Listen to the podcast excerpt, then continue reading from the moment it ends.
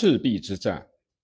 荆州牧刘表在东汉末太学生运动中，号为八郡之一，也是士夫地主集团中的中坚人物。出任荆州牧以后，团结荆州地主的工作做得很好。荆州地方数千里，带甲士兵十余万，在牧守混战时期，独有荆州没有受到破坏。建安十三年，表病逝，次子从继复位。曹操率十余万众趁机南征，大部分荆州地主劝刘崇投降，崇遂降与曹操。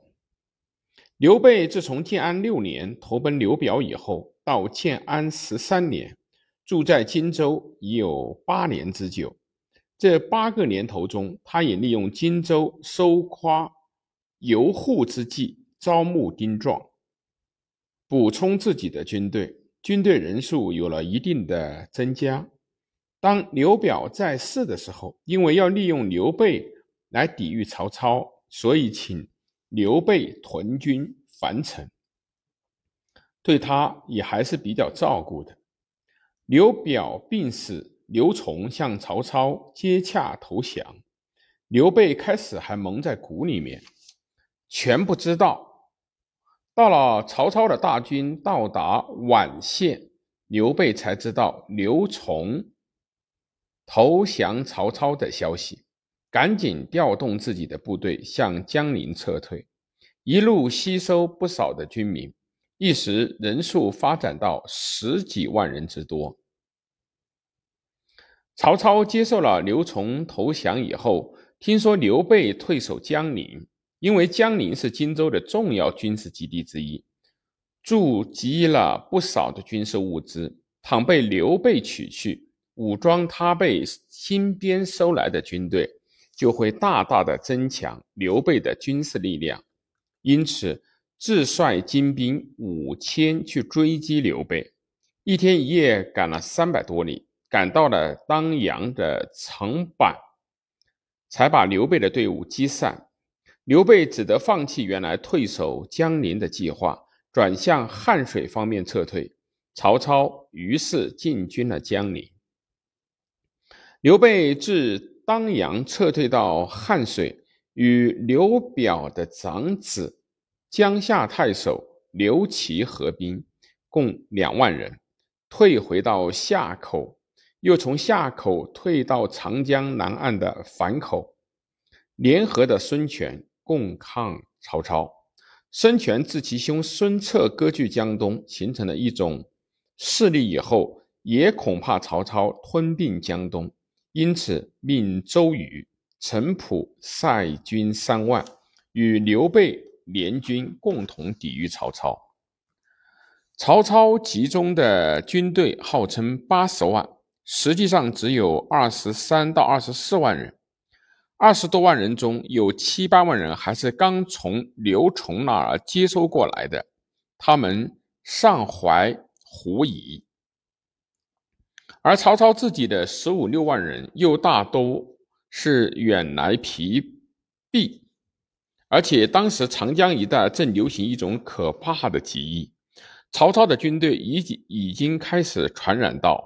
以疲病之主，遇狐疑之众，就使得曹操不能够指挥如意。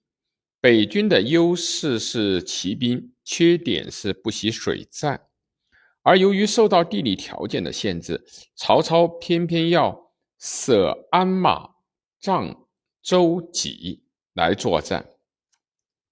舍己之长，用己之短，军事上优势对劣势。这对于曹操也极为不利。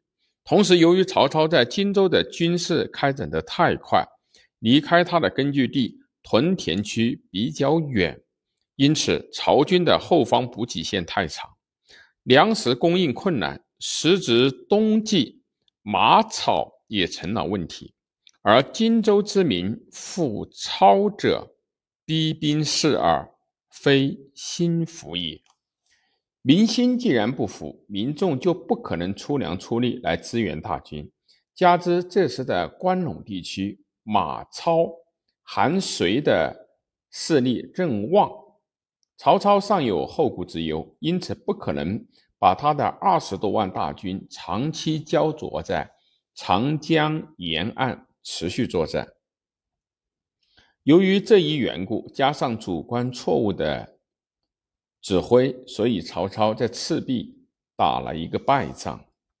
战争的经过是曹操率水陆两军自江陵沿长江东下，到达赤壁，与孙刘联军遭遇。这时的曹军已经传染上了疾病，所以和孙刘联军一接触。就打了一个小败仗后，曹操就把军队向北岸撤退，屯军乌岭，隔江对阵。周瑜部将黄盖见曹军船舰首尾相接，就建议用火攻。他假称向曹操投降，用蒙冲斗箭时说，在造底。枯柴积其中，灌以鱼膏。快到曹军二里地，顺风放火。这一天，东南风很紧，火烈而风猛，箭网船网如箭。一靠近北岸，曹操的军舰就燃烧了起来，同时还延烧到岸上的银质。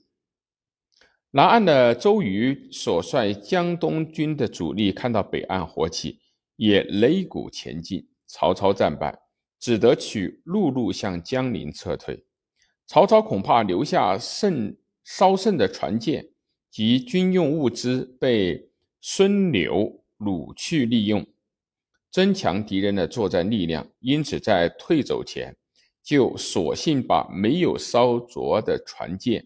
以及带不走的军用物资也一起烧掉，所以一时烧得烟炎瘴天。